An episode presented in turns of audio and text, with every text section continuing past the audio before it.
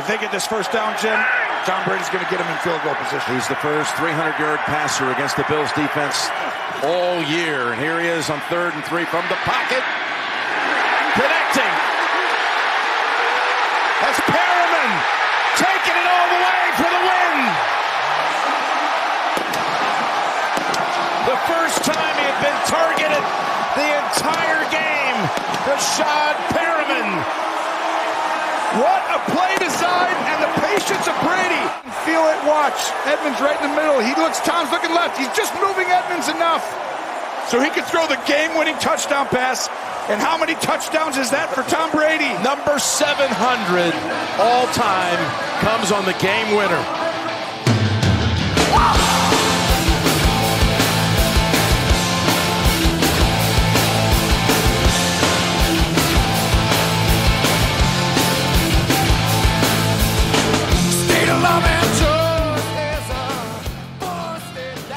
Hey now. Hey now. Ho, ho. Hey now. Welcome to season 11, episode 25 of the Sportscasters. It is uh, Monday morning, early Monday morning. Uh, not even, I haven't even slept yet. It's 1 a.m. here on the East Coast on December 13th, 2021, as the year is winding down and the 11th season of the Sportscasters is winding down. Uh, but there's this episode tonight, which will feature interviews, two debuts, and two great writers and one absolute sports writing legend. So, uh, first off, today on the show, episode 25, season 11, the 10th year of the Sportscasters, the penultimate episode of the season, uh, the debut of the great, the great Dan Shaughnessy, uh, longtime uh, writer in Boston he has a new book out called Wish It Lasted Forever Life with the Larry Bird Celtics about his time where he was a beat writer uh, for the Celtics and then transitioned to the Red Sox, his first season being 86. Uh, so, a pretty crazy story there. And look at again, sometimes with these basketball books, was I dying to read a book about Larry Bird? Celtics? No, but I was dying to have legends like Dan Shaughnessy on this podcast. So it made it worth it and it's a good interview. He was a different, I'll, I use the word different guy. Um, first of all, he was very, he was very flexible. He was very, um, he made, he was very punctual. He was going to make sure it got done. Uh, but every time I talked to him, it felt like he, it was, I was at starting at zero that I, like finding Nemo, maybe kind of uh, type of a memory. Uh, but it was a great interview. We did it at 7:30 in the morning on Saturday, uh, and I'm looking forward to you to hear it. And that'll be next. Also on the show today, Dana O'Neil, who writes for the Athletic and has a book that I always thought would be a great topic for a book, and it turned out to be right, called The Big East. Uh, about the classic Big East, the conference, Syracuse and Georgetown and UConn and St. John's and Villanova and the Garden and the tournament, and the book is all about that and the business. And we'll do Dana after the book club update.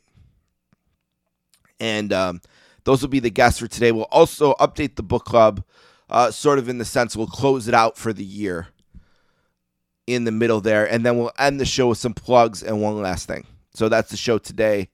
Uh, and there will be one more show this year uh, which will get us to 26 episodes, which will mean essentially uh, we reached my goal of being a bi weekly podcast this year. Even if it didn't necessarily come out bi weekly, uh, 26, 52 weeks in the year, we got 26 in. And that's what I want to get every year. And I'm proud of that because I also had another full time podcast this year. And uh, that is the 24 inch podcast. And we're going to get 25 of those in. Uh, and uh, that one will have two episodes left as well. One this week, uh, the one year anniversary show, uh, which we're going to do the 1987 Slammy Awards, uh, and then one more the following week, which we're going to do No Holds Barred match in a movie. So if that makes any sense to you, you can check out the 24 inch podcast as well for those, and that's right on this feed. Something really exciting about the 24 inch podcast, and I've never done anything like it for sportscasters, but I'd like to is in May. Uh, the 24 inch podcast is doing a convention, uh, the 80s Wrestling Con. and it's in New Jersey on May 7th, Saturday, May 7th. And Dave and Paula and I will be there uh, to promote the show. And, you know, it doesn't take a genius to say if you want to reach people who'd be interested in a Hulk Hogan podcast, uh, 80s Wrestling Con probably would be a good spot for that.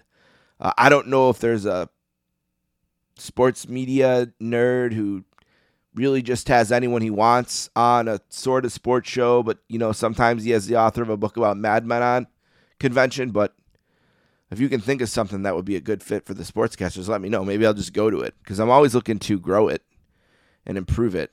And I found the number one way, this is a tangent maybe, the number one way to really improve the sportscasters' listeners is to be on other shows way more than social media or anything else. Being on other people's shows, that's how you rake people.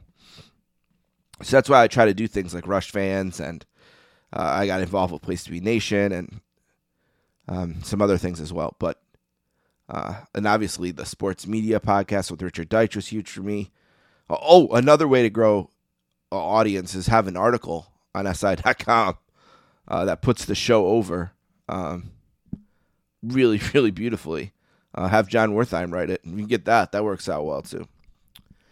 Uh, but that's the plan for today and for the rest of the year for both podcasts. First, get, first things first. Before we get to that, the Saints finally won a game today, and uh, it felt good because they hadn't won a game since Halloween, literally Halloween, against Tampa. And of course, that day, Jameis Winston broke his leg or tore his knee ACL, I guess it was, not a broken leg, but tore his knee, blew his, his leg up one way or another. And although he had been playing at essentially a, a replacement level QB, he wasn't much above that. They unfortunately didn't have anyone to replace him with who could reach that level. Uh, Trevor Siemian and Taysom Hill have been below replacement level and the injuries have been absurd, and they just haven't won. And not only have they not won, they also lost to the Bills, uh, which is difficult for me. It's the first time it's happened since I was in. Well, I, have been saying in high school, but actually I was a freshman in college. It was December of 1998. I graduated high school in June of '98.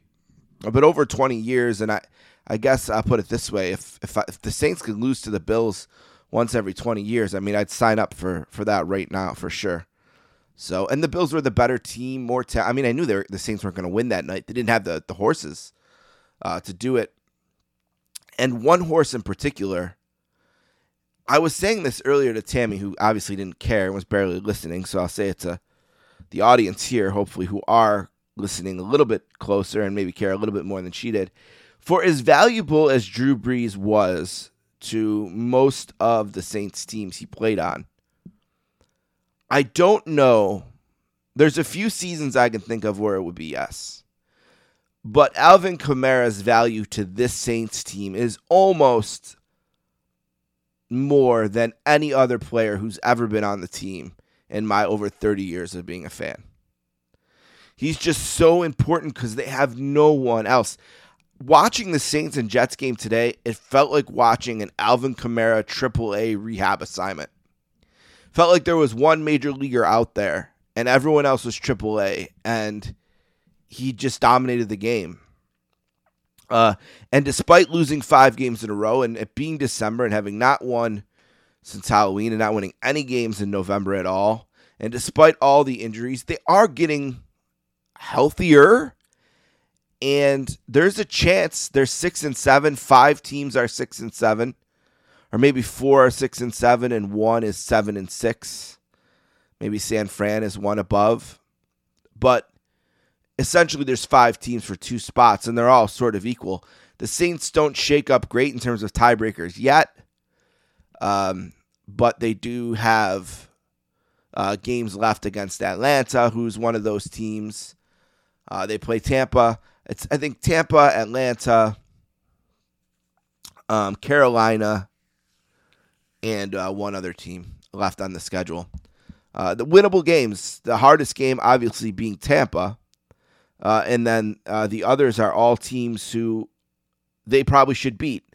Uh, Tampa, Miami, Carolina, Atlanta. 8:20 on Sunday against Tampa, then the following Monday against Miami, and then two one o'clocks to close out the year. They go four and zero in those games. I'd expect they make the playoffs. If they go three and one, they probably will make the playoffs. And if they go anything less than that, they probably won't be a part of the playoffs. Look at they didn't have the horses in the end this year. You got to remember they had to trim $100 million off of last year's team because the cap stayed flat because of COVID. And also, they had to lose Drew Brees and they replaced him. They had a plan to replace him, and it was a good enough plan to be five and two, a team that honestly should have been six and one. And it's going to be that Giants game and also the Falcons game a little bit later that are going to be the reasons the Saints don't make the playoffs if they don't. But you take Jameis off, so that's the starting quarterback. Is so first you trim hundred million dollars worth of depth and talent, guys like Trey Hendrickson and Vonn Bell and others. Then you take away the starting quarterback, you take away the starting number one wide receiver in Mike Thomas, who they didn't improve at wide receiver, I guess, with the assumption that Mike Thomas and Tre'Quan Smith would both be on the team all year, and Tre'Quan, Tre'Quan has played a little. Mike Thomas hasn't played at all, and I wonder if Mike Thomas wants to play at all ever. So you lose the number one wide receiver. You spend a month without Alvin Kamara, miss four games. That's your number one player. Terron Armstead, Ryan Ramczyk, and Andrus Peat missed significant time on the offensive line, all four games or more. Number one tight end, Trautman, he's gone for the year. Um, Marcus Davenport has missed time. Cam Jordan missed his first ever game in the league. He's been in the league since 2011. Uh, Harris has missed time and now he's suspended. Everyone has injuries and nobody cares about your injuries, and I get that. But ask Baltimore, at some point, that's just not your team anymore. And you just don't have the horses. You're a preseason team. You know, when you get to the point where the guys on the field are all the guys that were on the field in preseason game three, you can't you can't win in the NFL. So that's uh, that's the story of the Saints. But really, despite all of that, if they would have won that Giants game, that they should have, and if they would have won the Atlanta game, which they should have, or if they would have pulled out the Tennessee game, which they could have, give me two of those wins, and they're almost definitely going to be in the playoffs. So it's on them in the end, uh, even as much as the injuries, because there was wins that could have been had. So shame on them. Uh, that's the story of the Saints. The Bills, the other team uh, that sort of plagues my life. You know, I have this tug of war uh, where I really don't like the Bills in my heart, but I love the people. The people in my life that I love love the Bills, and they've been so supportive of me. So I try to be supportive. And going into the season, they were a Super Bowl favorite. And four or five weeks into the season, they were a Super Bowl favorite. And I always had in the back of my mind, and I said to some people, I don't know that it's going to be that easy. Uh, but anything I say about them, I'm kind of just looked at as a hater. You know, people just assume, like, oh, Steve doesn't like the Bills. He's just being a hater. You know, don't listen to his opinion. His opinion about the Bills doesn't matter. Um, but it was right because this team, it, listen, they got some bad breaks today in Tampa, right? They they get punched in the mouth in the first half, and it's 24 to 3, and I take a nap, and I figure I'm going to wake up for the funeral of the 2021 Bills, but instead they pick themselves off the mat. Josh Allen is a great player, someone I actually do like a lot, sincerely. I love to watch him play, and I think he's great for my community, and he's someone I root for. So no beef about Josh Allen at all. Just like Jim Kelly, I always loved Jim Kelly too. Uh, but he saved the season, and despite the fact that they lost the game, I still think they have a chance to make the playoffs. They're the seventh seed right now, so they'd be in right now if the if the season ended. They do have some losses to some teams right around them, which could come back to haunt them, like Indianapolis and Pittsburgh. Although Pittsburgh might have sort of eliminated themselves with the tie and also with the the loss to Minnesota, the way they played the first half cost them. They couldn't quite come back to win it in the second. Uh, so that's where I'm at. When I look at the league in general, and I think like, who would I want to really make a run and win it all? The, the Colts come to mind in the FC. Uh, I like their team. I love uh, Kenny Moore, one of the great dudes in the league. I've been watching the season long Hard Knocks, uh, so you get to know players on teams deeper than you normally would, and that's a team I like. Frank Reich uh, would wouldn't mind seeing them make a run and and win a Super Bowl. Uh, New England, I don't need to see win or be in a Super Bowl, even though uh, obviously Bill Belichick and Mac Jones have done a great job as the season has progressed. It's a team the Saints beat relatively easy earlier in the year, week three, I believe that game was, and it wasn't that difficult for the Saints to win it in New England. Uh, but you, you have to think if they played tomorrow, New England would be a seven, eight point favorite in that game uh, or more. I don't need them. I don't need the Chiefs. I, I'm disappointed that they seem to have pulled themselves up off the mat that they were on earlier in the year when they were at one point in fourth place and looking like the worst of the four teams in their division. Uh, but they've stormed back. I can't even remember the last time the last time they've lost. So when I look at the AFC, who would I want to win it? Uh, I guess the Colts uh, really come to mind as a team I wouldn't mind winning it. The Browns, uh, the Bengals, even though you know neither of those teams are going to win it. The Chargers maybe wouldn't be bad, like watching Justin Herbert play. Although I'm not a big fan of their Derwin James. Some of the players on that team, uh, and their hard knocks was awful. Uh, now, when I look at the NFC, who would I want to win? Eh, Cowboys are relatively it's been a while. Although I don't know that I need to root for the Cowboys. I'm not rooting for the Packers or the Bucs. Cardinals, I guess, would be my team in the NFC. It can't be the Saints, which it won't be. But anyway, we're jibber jabbing now, and we got greatness on the other side of this. So let's take a break. Again, here's the show for today. We're going to take a break right now. When we come back, we're going to have the great Dan Shaughnessy on the show. After that, a quick update of the book club. Then we will have Dana O'Neil from The Athletic the author of a really great book called The Big East, will be on. And then I'll be back to close off the show at the end with plugs and one last thing. All right, let's do it. We'll take a break. We'll be right back with the great Dan Shaughnessy.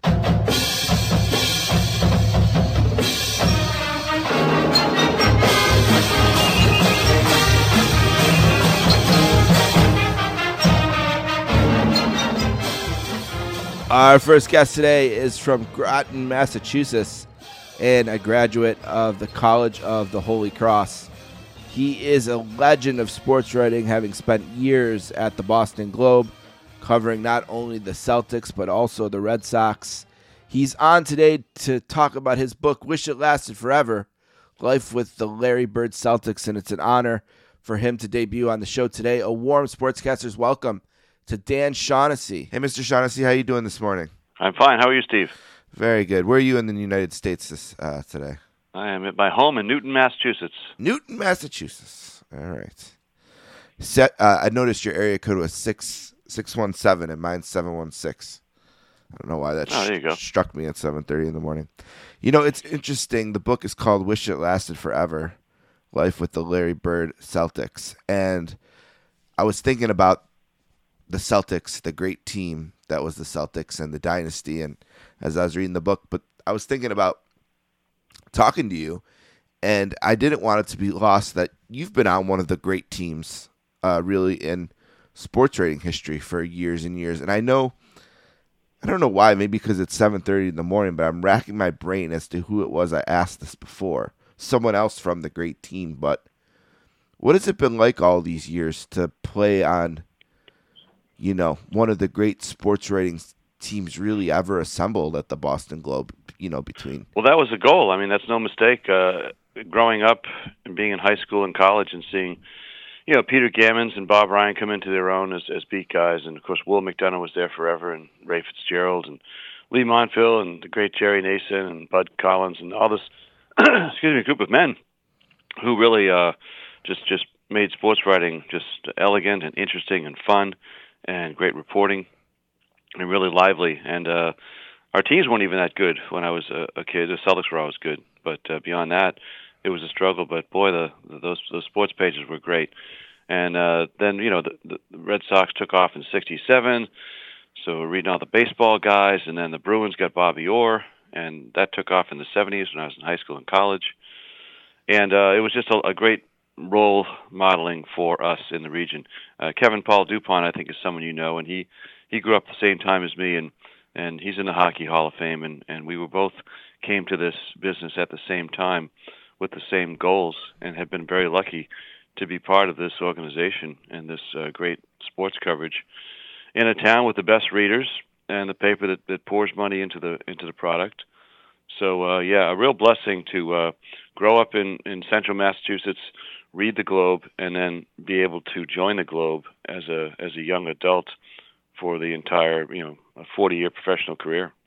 Yeah, and it was Leigh Montville that was the person I couldn't remember for whatever Oh, sure. for whatever reason who was on a few months ago with his new book uh, about the Celtics. Maybe the teams a little bit before this one. Uh, they're featured in your book. You you know when I I grew up in Buffalo and we had some really great sports writers here in the Buffalo News.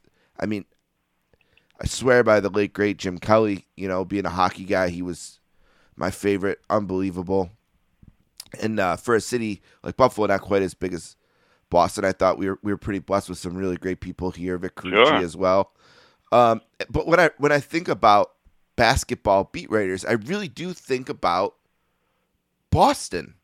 You know, when I think about basketball in general, I think about SI. You know, I think about Frank DeFord, um, who I was blessed to have on here. People before him, um, up to Lee Jenkins, um, who's now with the Celtics, but was unbelievable uh, to me at the start of this podcast for the first eight years. I think he was on 20 times. Taught me a lot about podcasts and really just how to treat people. An amazing human being. Uh, but when I think about it nationally, I think about SI. But when I think about it locally, when I think about basketball beat writers, I think about the Boston Globe and the, and the writers that have always come through there. It's been an unbelievable, just treasure trove of talent over the years. Yes, I mean, you know, this goes back. The Celtics were invented in 1946, and Jack Barry was a wonderful man who was covering the team. And Jack Barry invented the word turnover. I mean, when the ball changes hands due to a mistake by the, Wow. the offense, and uh, he says, "Oh, just like the just like the cherry turnovers we eat at Christmas time or whatever turnover." And um, so it goes back to there, and and and Red Auerbach, you know, he he kind of cultivated the local writers. He had a lot of friends at the Boston Herald, and then the Globe. Uh, young Bob Ryan comes in in the late '60s and just reinvents the way the sport is covered, and makes himself the de facto commissioner of basketball. We call him, and uh, sure, big time. And and I I directly followed in his footsteps, and then gave the beat back to him. But we had it continuously for like 20 years, just a little four-year span for me. But he had pretty much all of the 70s and a good chunk of the 80s, and and um, and then passed on from there to Jackie MacMullan, Peter May, Yeah. uh, just you know right up to today. We got Gary Washburn, A- Adam Himmelsbach, and it's always been a prestigious beat and a well-covered beat for the Boston Globe. Well, it's really interesting for someone who's kind of a sports media nerd like me to kind of read about your time sort of walking into the beat. And there's a really interesting story in the book, I thought, where you're really new to the job and you're out at the bars because, you know, it's this different time.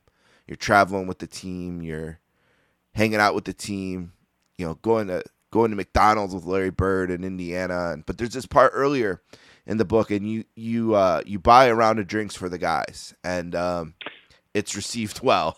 And then you buy a second round of drinks for the guys, and it's not received as well. It's uh, maybe looked at as you're trying to buy your way into the to favor the players or something. But forget about the the beers themselves. But it's just interesting to me to think about what it must have been like cracking into the beat and trying Yeah. to integrate yourself like that. You know? It was. It was a challenge. First of all, you know, Ryan had been with the team forever in the whole. This team won a championship in '81. Larry Bird's a rookie in '79. Parrish and McHale come on board in '80, and then they win the championship in '81. So they're established and they're stars. Maxwell's already there, and uh, and Bob left after the '81, '82 spring, and I come in in '82, '83, and so you know I'm not trusted, new guy, and uh, they've had this great Bob Ryan all this time, so that was suspect by nature. Larry's not trusting with strangers to start with, of course, and I understand that. He's shy and grew up in rural southern Indiana, and so, so yeah, first night before the uh, first opening seat regular season game in Richfield, Ohio, they're playing the Cavaliers and staying at a Holiday Inn. That sounds funny today, but it was a Holiday Inn in Richfield, Ohio. And I go down to the bar and night before the game, and Larry's sitting with Quinn Buckner at one end, and the place is empty, and I sit at the other end, and I send a couple of beers down, and Buckner kind of acknowledged me and tipped his bottle my way, and I had minded my business, read my papers, ate, my cheeseburger, and then got up to leave. and said, "I'll send those fellas another one." You know, big blunder. So uh, I sent it down, and the bar the barkeep see Larry shake his head, no, never even looked up. Nope. And uh, I asked Quinn Buckner about it 37 years later. He says, "I'll tell you what that was. That's that's Larry asserting, you know, the the he's not going to be bought by you. He's not going to be beholden to you. Did not want to owe you. Have to answer something down the road because uh, you bought us a couple of beers. So he was just sort of setting the ground rules there, and and he was right. He blocked my shot, and he was right. And and uh, never talked to him about it. I didn't tell anyone about it. It was so embarrassing. But uh, there it is in the book, and it's a it's a scene. It starts off chapter three, and it kind of leads you into um, where we're headed in this book. This book is like uh, it's it's like the Great Gatsby, and I'm Nick Carraway, and they are Gatsby. I'm just uh, the uh, the narrator telling sure. you what it's like to be around these guys and and the whole time. And that's kind of one of the reasons, you know, for for doing the book, Steve, is just that everybody knows who won the games and who was MVP and All Star and all that stuff. It's all documented, so we're not going play by play over old games. What this is is is a look into when the NBA, you know, was still small and the media was around them, and we had the ability to tell you what the players were like. You don't see that with today's Globe or any coverage of, of Jayson Tatum, Jaylen Brown, Marcus Smart, Ime Udoka. Do they like him? Do they like each other? What's going on?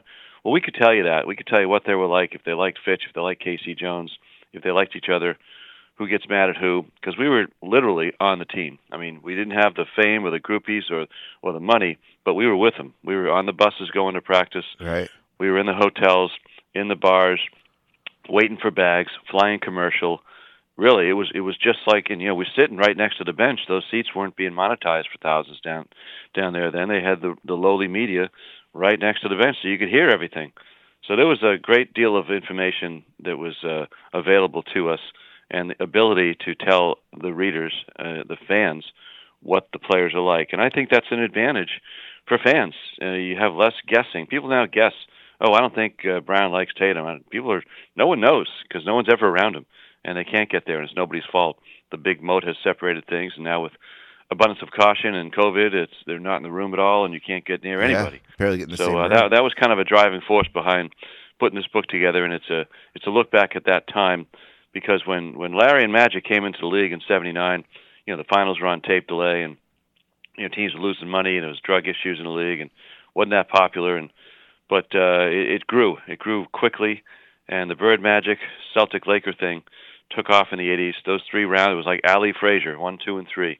They kept going at each other and really put the league on the map in a big way. Then, then of course Michael Jordan comes in in '84 and and leads right into the Last Dance and uh, the Barcelona Dream Team in '92 when the sport under David Stern took off as a global entity and the monster that it is today. So this is sort of a you see the evolution of, of a league uh, through the pages of this book. Yeah, this summer, uh, Jon Wertheim wrote a book called Glory Days about the yep. summer of '84, and he had some really interesting stuff about being in the town. You mentioned the '92 Olympics, but he was in the same town uh, as the uh, the um, tryouts for the '84 team, and he wrote about some just kind of cool things like you know go like literally uh as in your book going to a McDonald's um uh with some of the guys that were on the team. I don't know if it was Jordan or if it was Barkley, someone like that.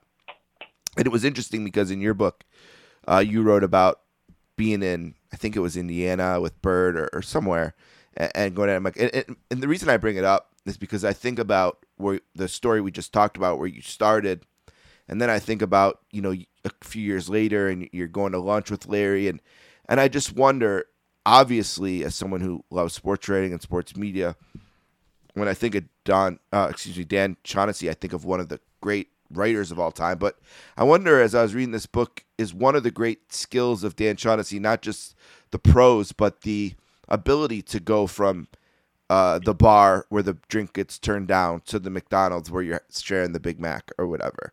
You know. Well, thank you. Yeah.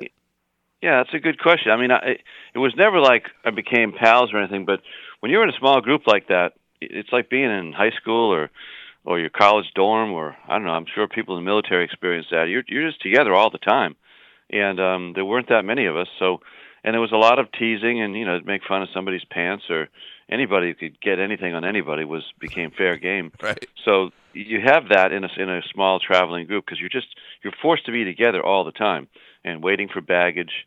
You know, I remember being in the airports. You know, flights delayed. If you said to Kevin McHale, "Hey, you want to get some some breakfast?" He'd go for it every time because it was free. and uh, then he'd give you a couple of stories, and he'd get his free breakfast, and you'd sign it off and expense it with the Globe, and it was a win-win for everybody. Yeah. I talked to Kevin about that for the book, and just because we were together, uh, you had that ability. So I would never approximate that I was friends with anybody or buddy buddy. It wasn't like that, but there was a level, you know, if you were around enough and didn't screw them over, like say, hey, Bert had 14 beers at the bar last night, which really is nobody's business as long as he's performing on the floor the next day. Uh, you you know you, you would be trusted to to be around with that, and if you violated that, then then you were on the outside. I was never a deep deep insider, but enough so that you know I could if I if I came into the lounge at night and saw a bunch of them, I could you know I could come over and break chops. So they might. There's a lot of scenes in the book where I'm sitting minding my business and somebody comes over to break chops with me.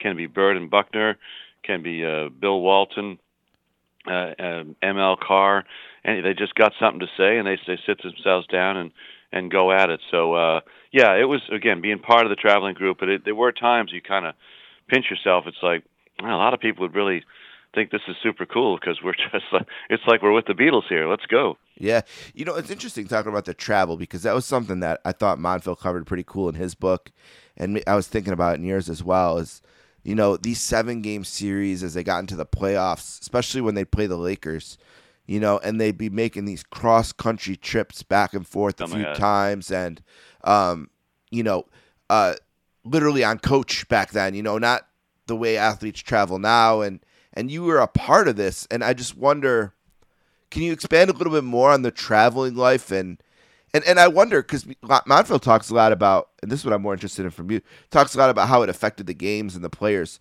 Did it affect you as a sports writer? Do you ever look back at your stuff and think like, man, I was a little off. I, maybe that eight hour flight. I don't know. You know what I'm saying? Like, did it Yeah. affect your performance, your game a little bit? Being I would I would say no because again you're young and and they're they're doing a lot for you when you're with the team. You they're making all the bookings in hotels. You're not getting caught up in the minutia of it. sure, Uh, I mean, the, the Globe would reimburse them, but they would just hand you the plane ticket. You get to the airport, and the trainer's giving you your ticket, and here's where you're sitting. See you later. And then when you get to the hotel, you wait for all the players to get their keys, and you go up, and there's a key with Dan Shaughnessy on it, you know, room 411. And you just go up to your room. So it was just kind of stuff was done for you in that way, and the bus is right there. You weren't as responsible to get your get your ass to the arena, to the hotel, to the airport. You just rode along because players aren't going to take on that responsibility. They do everything for them. So, as part of it, they were doing everything for us. So it did make it easier. But the the the physical part of it, and you know, again, I was you're young. We're all young at that point, but you know, you you play in uh, Cleveland on a on a Sunday night. Excuse me, uh, on a Friday night. And then you got to be in Atlanta on Saturday night. So the rules are the first commercial flight out on on Saturday. So, you know, if you have a couple late at night and on Friday night after the game, better be ready for a 5 a.m. wake up call to be on the bus at at 6 a.m. to go to the Atlanta uh, to go to the Cleveland airport to get to Atlanta for Saturday night's game. You just if you're going to play, you had to pay, and that was you know early wake ups was was the harder part of it. Then you get to the next city and take a nap like that, but having the hotels done, the planes and the buses done for you, that that certainly made it doable. But I wasn't running around for 48 minutes on the court in NBA level every night. We Sure. were just trying to make trying to make deadline and keep ourselves healthy and and aware of what was going on and and not let things not miss things and cover the team and and serve the readers. one word I keep I keep hearing a lot is expense report, and I wonder was one of the great tools in the in the the toolbox of Dan Shaughnessy the the the, the Boston Globe expense report was that really an asset for you? You know what I mean? Well, I mean, Yeah. sure. I mean, you know, you're not paying on your own dime here. You got to keep track of everything you're spending. You're getting reimbursed for, so that's good. But it's supposed to be that way when you're on the job working. So yeah, that was good. And if you're if you buy a round of drinks, you know, you just expense that. yeah, So it's not really costing anything. So that's kind of a good thing. But we didn't have much, and we didn't have certainly like like money like they had. But uh, yeah, you're you're living a pretty good life, and you're seeing America. I mean, you know, I'd see friends I went to high school or college with all over the country because uh, going to be in Sacramento next week. You around, or you know, people you'd never see. I had family in Colorado. My sister I'd see when they'd play the Nuggets. My brother I'd see when they'd play Phoenix. Um, that was kind of a treat. You know, I had a friend in Seattle I went to high school with.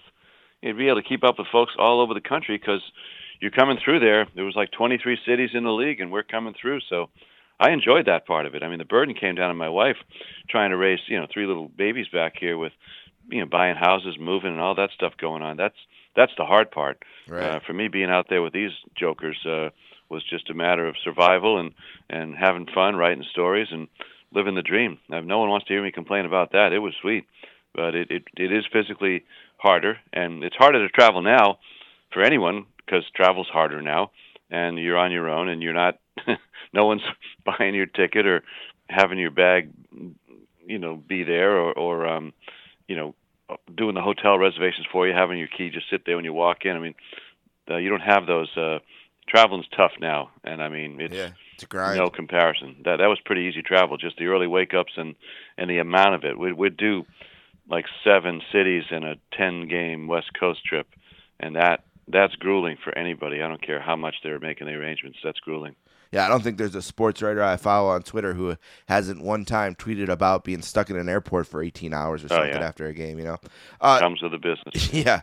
Uh, one thing I, I think it was Jeff Pearlman and I when he wrote his USFL book, we were talking about this about how, you know, it was easy to get those interviews because a lot of times when he was talking to people, that was the best thing they did in their life playing in the USFL, and I've been thinking about that ever since, and uh, thinking about when I do interviews and people I talk to, and when someone writes a, a book like you did here, where it's sure about basketball, you know, and the and the Celtics and Larry Bird and those things, but it's also very personal and about your life and about um, things that you went through. And I wonder, like, is this that case? And of course, you know, we have a wife. We both have wives, and I have a daughter. You have three kids. You said so. I don't mean that, but I mean, like, was this the best thing you did in your life? You know, like being a part of this um, professionally. I guess I mean, you know what I mean? Is that is that part of what made motivated you to write this? And um, maybe has it helped you kind of get through the grind of all the interviews and promoting it and all that kind of a thing? Is it have you been enthusiastic to just relive this era and these stories because of that reason? Or Yeah, it's a good point. I think that you know I was just watching The Last Dance back in the early days of the COVID bubble when there was no yeah, no games, Like and uh, it was such a dark area, and, and the show and the Celtic classics. I kept seeing my my 30 year old self sitting at the press table with the giant Michael Caine glasses and the big head of hair, and I'm like, I remember those days. I'm sitting, I'm right there. I remember and, that uh, guy. I- yep. Yeah, I got some stories. So, and you know, I wrote a piece for the Globe on myself and Larry Bird, and just what it was like back then. And again, there's no games; we're just filling the space here. And my agent got on that. and says, "Yeah, you've been telling those stories for 30 years. Why don't you do a book on that?" And and we were able to find a, a agreeable publisher on that, and made it worth doing. And everybody, people were around. It was easier to get people than usual because if you're trying to track down Bill Walton or Cedric Maxwell or ML Carr, they're most everybody's home because it's early days of pandemic, and that summer you were able to I was able to frame out the story and get my old journals and get the Globe microfilm and and uh, I had Bob Ryan and I kept meticulous notebooks from that time and cobble it together and then go back and get the voices and fill in some blanks and and uh, have yourself a nice little uh, memoir here. So yeah, it was it was a little bit more fun than usual to assemble. It's very linear and and uh, it's very gratifying to have it now because people really people really like this book. I there's there's a lot of appetite for the Celtics of that era, and we don't want to promote the book by saying it was so much better then than it is now, even though that's true. And um, yeah, watching the highlights of the way they played, and then getting into these stories of of what they were like is is really fun, and it was a fun thing to recapture and. It's kind of sweet and lovely the way they interact with one another now. You know, just these scenes you'll see early in the book and at the end about you know guys still breaking each other's chops and see each other at you know like if if, if Quinn Buckner's doing broadcast for Indiana and Max is doing broadcast for the Celtics, they'll just have these inside jokes in the press room and you know ML Kale visiting Kevin excuse me ML Carr visiting Kevin McHale yeah. after Kevin lost his daughter and giving him a big hug and a surprise visit and Oh my. and just uh you know Rick Robey going drinking with Larry Bird at Christmas time still all these years later when they're in their 60s it's just it's just fun stuff to uh, go back to and of course Bill Walton's his great voice in the book and every time he opens his mouth it's this this hyperbole this this this surge of of beautiful words about the best time in his life and and that's why the book is titled what it is Bill Walton's the one who said it was Yeah, the best Walton, time in my life yeah. and I wish it lasted forever yeah The sportscasters are here with the the great Dan Shaughnessy, whose book "Wish It Lasted Forever." Life with the Larry Bird Celtics is as good of an idea as I can think of uh, for a stocking stuffer or something like that for Christmas. Um, I, Mr. Shaughnessy, I respect you as one of the great sports writers of all time, and who am I to question anything you've ever done? But I do think that maybe I do have to wonder what the hell you were thinking challenging Larry Bird to a free throw contest, though. Well, the fact was, he challenged me. It was, it was my dope, my, my my bad to to accept the challenge. It was made for a good story over the years, but you know, he was taping his hand during practice in the '85 playoffs, and and I challenged his ability to play with tape on his hand the next game. I'd never seen him have his hand taped, and it was really taped for practice, and it was a shooting hand, and uh, he just it, he must have done this before. He denies it, but when I asked the question, he he wanted to make a little scene. He said, "Scoop, I could take my whole hand up and make more shots than you." And I said, "Yeah, yeah, maybe, but that's not really what we're here to do." And he says, "No, no, that's what we're going to do. We're going to tape our hands, and we'll see." So he taped his hand like he had a boxing glove on. It's just a fist, no no fingers, no thumb, just a, a shot putting those free throws. And he said, "We'll do ten, ten rounds of ten, five dollars a throw." So I figured, hey, I was a pretty good free throw shooter in high school. If I miss 500, he makes 500. It's you know, if I, if he, it'll be 500 bucks if he makes them all and I miss them all. What's the worst that can happen? Well, he he did figure it out in the second yeah. round, and he made he made 86 out of 100 with his hand like that. And I was rebounding for him, and they were all just coming through and. And then I started to see five dollar bills flying through the air. Every time I was letting go, I was choking down the other end, and it was 160 bucks. And uh, I brought it to the glow to the garden the next night, and gave it to him for the game. He stuffed it in his sock and played with my money in his shoe. And and to this day, if you ever run into Larry Bird, say, "What did you take Scoop for in 1985?" He'll say, "I got 160 dollars in my pocket." well, I love it. Cause, you know, yeah, I love that story, and I love that you mentioned how they called you Scoop, and that wasn't necessarily. Uh, a flattering um, nickname. Correct. Yeah, but uh, we could probably leave that for the book for people reading it. But uh, how that came about, I want to ask you this because I'm running out of time. But um, you left the the Celtics beat for the Red Sox beat, and you really picked a good time um, yeah. to do it because it was the '86 team then, and um, for years and years and years. I mean, when you thought about the Red Sox, obviously the narrative's changed since 2004, but almost my whole life. The, the 86 World Series is the second one I remember watching. Royals the first one and yeah. this one the second one. So I was born in 1980. But um, it's interesting because you talked a few times about the last dance and uh, that documentary, which included a lot, like you said, of of your time. Now, recently there was just a multi-parter about the '86 Mets, um, which also included a, a, lot of your work. You know, your work in the sense of what you were writing about and working about. Yeah. Uh, I don't know how how to necessarily ask this, but when you look back and you think, okay, I was with the Celtics, and maybe you know some of the most important games and moments of that franchise and then I went to the Red Sox. I was with them for certainly one of the most memorable moments, not only for them, but Major League Baseball history. And then when it's time to take stock and look back at your career, do you feel grateful? You know, do you feel, does, does it feel a certain way to have been there for those moments? Like I think about Mike Harrington right now. He's a Buffalo News sports writer, right? He's a good guy. He's on here all the time.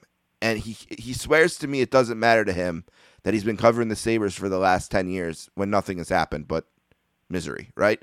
But I, I don't. I don't buy that. I, I, and I wonder for you, like, do you look back and say, wow, what a time. I got to be there for Buckner. You know, I got to be there for yeah. Bird against the Suns or whatever. You know you know what I'm kind of asking? Yeah, I do say. And I, I, I understand your your your friend about the 10 years in Buffalo and that that is a little bit dreadful. I mean, I, I I'm in the school of hey, if they don't win, it's not my problem as long as the stories are good. Right. You know, but it's obviously when when people care about your team, that's what you want. You want to be writing about a team that people care about. And if they're all over the Sabres because they care about them and they they hold them to a higher standard and they're vigilant, then that's an exciting beat to cover, even if they're bad. It's it's when people don't care and you're covering something nobody's reading or paying attention to, that would be deadly. But I did, and and to answer your question, yes, it was special to I mean, you. I listened to you talk there. I was thinking that would have been an even better book to write about doing the both teams at once, the Celtics and right. then the Red Sox in the same year, because two of these iconic teams in different ways. One with the greatest team of all time in basketball, and two the the greatest, you know, tease and and yeah. epic failure of, of of a baseball season. And I, I lived every day of it for 14 consecutive months, and no one else can say that. No one will ever be able to say that, and and I was I was part of it, and excuse me, and actually picked a, perfect time to to get out to to leave the Celtics because the work had been done there. I saw that team get built. I saw them play the Lakers in the finals twice. They were going to win the NBA in the spring of '86. It was the playoffs weren't that good, frankly. They were they were they were 50 and one at home. They didn't play the Lakers again. yeah, again. no Lakers. Yep. And and there was nothing close about it. It was a coronation, and it was great. But I had seen enough. I brought him home and passed him back to Ryan, and then took on this Red Sox team, which no one expected was going to do anything, and had this incredible wire to wire first place team that advances to the seventh game of the World Series, and of course the comeback against the Angels and Clemens being MVP and 24 and four, and and you know Hall of Famers Rice and Boggs, and as you say, Bill Buckner knocking in 102 runs, and the way it ended, uh, and that that got me started in my book writing career. I did a book called One Strike Away about the '86 Sox, and and then I wrote The Curse of the Bambino a couple of years later when they kept coming up short in the postseason. And that that enabled me to to be really the the chronicler of of the entire surge to the greatest Fenway, the greatest New York, excuse me, New York Boston rivalry, the Boston Red Sox and Yankee thing, culminating in 03 and 04 Yeah. with the Sox winning for the first time in 86 years. So I am lucky. I, I picked, I had good beats and I fell into it. I made good decisions and was around some of the most epic moments in the history of American team sports, never mind just Boston. I mean, to be part of that Celtic team and to be part of that Red Sox collapse and then part of that Red Sox Yankee thing into 03 04, those stories were biblical and will always be. Yeah, and I mean you, you're from Gorton or Gr- Gorton, uh, Groton. Groton. Excuse me, Groton High School, Ho- Holy Cross. I mean you're from the area, right? I mean, so Oh yeah, yeah, I mean, I grew up with it, so I had the, I knew what I was seeing. I knew how much it meant to the people in the region because we have great readers here, great fans, and they really care about it, and you cannot replicate that. yeah, and you know, as someone who's been a season ticket holder for some pretty bad Saber seasons, I I I, Yeah. I always think about what it must have been like to be an '86 Celtics season ticket holder. You know, I mean, what did they see one loss? You didn't see many losses. They were 50 and one at home. one loss the whole year. Again, the book is called uh, "Wish It Lasted Forever: Life with the Larry Bird Celtics" uh, by the great uh, Dan Shaughnessy, who you can find on Twitter, of course, and you can buy this book, you know, wherever you buy them. I don't need to tell you where to buy books, um, and of course, you can still uh, follow and and read uh, Dan's work. Uh, like I said, a good follow on Twitter. Best way probably to uh, click around to the different things he's done. I'll give you a chance to mention anything you want to promote, but I'll kind of get you out of here on this. I was curious if you remember and what you can tell me about the column you had written that you deleted when the ball got through Buckner's legs. Oh, sure. I mean, we had a lot of, you know, Leigh Montville was in the press box that night, and, and Bob Ryan and Kevin DuPont. We had a lot of firepower there, and uh, everybody's working on different things. Dave Henderson hit a home run to put him ahead. Uh, let's see, four to three. They ended up being ahead five to three in the bottom of the of the tenth inning, so they scored twice. Just take a two-run lead, and when Henderson hit the home run, it it hit the Newsday sign left field. And Henderson had been a big hero in '86 uh, when the Angel series Yeah, they were Angel down series, three yeah. games to one. He had a two-run home with the whole Donnie Moore thing, and um, so Dave Henderson had these two magical home runs, and he was kind of a little-known guy and a wonderful guy. And so I had started a column about how he we were going to get him a, skull, a, a statue, statue for Dave Henderson. Let's go. You know, he's just brought the Red Sox their first World Series in 68 years. So I was pretty far into my Dave Henderson statue column for the Sunday Globe, and that that ball hit the sign at, at midnight on a Saturday night, and it was the night you turned the clocks back in October, Uh-huh. and uh, there was a lot going on, and so we were on deadline. I hardly looked up. You know, they got the two outs, nobody on, five three. All right. This is it.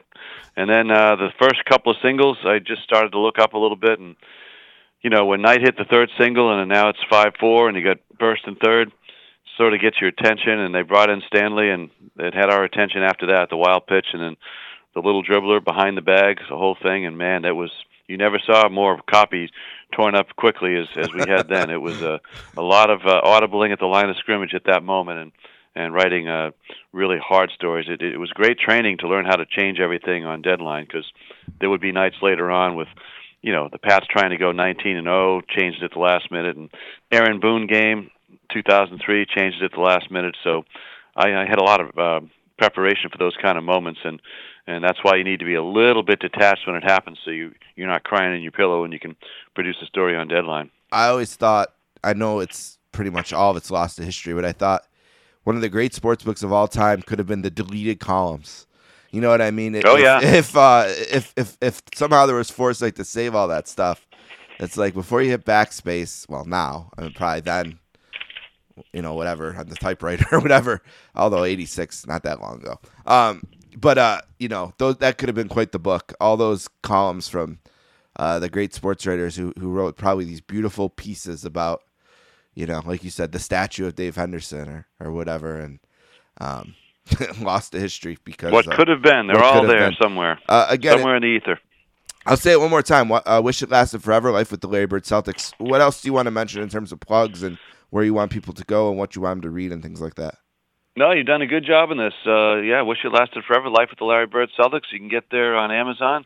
Should be good with that and um, local bookstores. And if they don't have it, tell them to order some more. And uh, and uh, I hope you enjoy it. I think you will. Everybody who's read this book really liked it, and that includes some of the Celtics. So thanks for having me on, Steve, and I wish you luck with the podcast. Thank you so much. Uh, it was an honor to have you, and I hope you have a great success with the book and uh, and a great December uh, holiday season and all that. Thank you so much.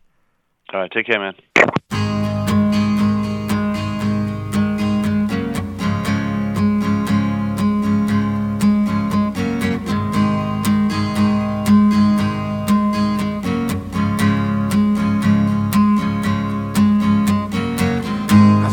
Tall, could've used a few pounds. Tight pants points, hollering out. She was a black-haired beauty with big dark eyes points all her own, sitting way up high.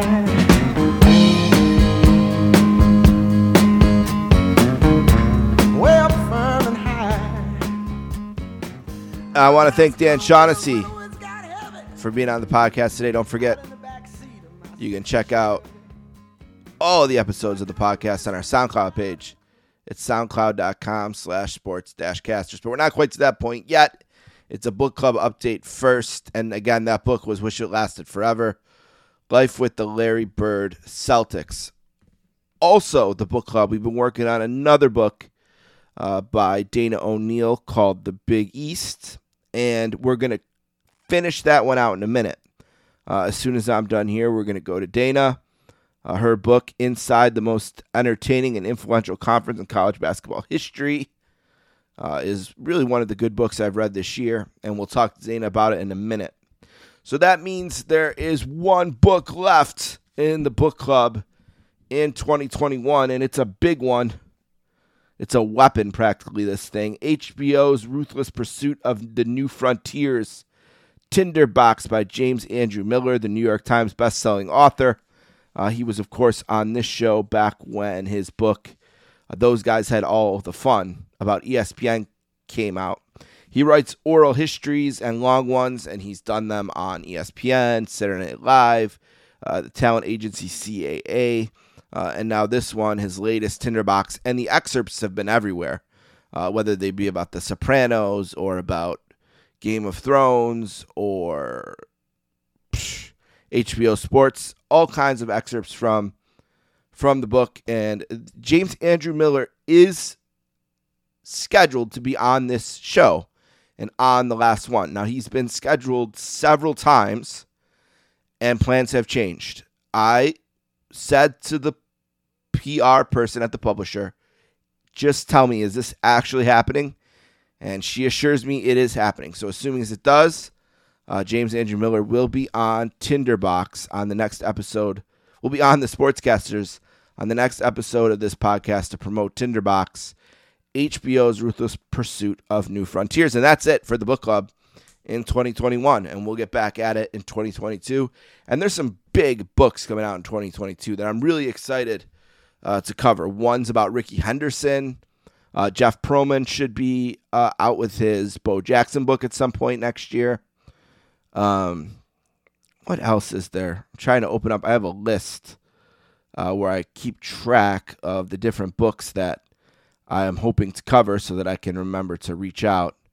Uh, and I have, let's see, we got Coach K by Ian O'Connor, uh, Rickey Henderson by Howard Bryant, Playmakers by Mike Florio. I'd never had Mike, so I'll try to get him. And then Jeff Pearlman's book about Bo Jackson. So I'm hoping for those, and of course there'll be others. Uh, and there's already more that have been announced that I have my eye on. Uh, so that's it for the book club in 2021. It was a lot of reading this year, uh, and maybe we'll go through it in the next show about what those books were. Um, Glory Days was probably my favorite, uh, the Jon Wertheim book over the summer. Uh, also, You Were Looking Live, I really enjoyed. Um, some of the ones back by the pandemic, I I enjoyed. Um, although I guess those were maybe last year. We'll talk about it next next week in this spot. What you know, what were the best? What were the hits? What were the misses of the book club in 2021? All right, let's. We got more business tonight, though. Let's take a break and let's close out the Big East uh, with Dana O'Neil.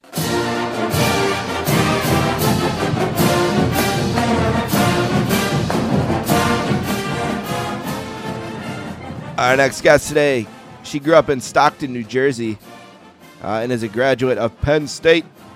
Uh, she worked for the Philadelphia Daily News as well as ESPN, where she covered college basketball. Today, she's doing the same for The Athletic, and she has a new book out about the Big East and its glory days in the 1980s and beyond.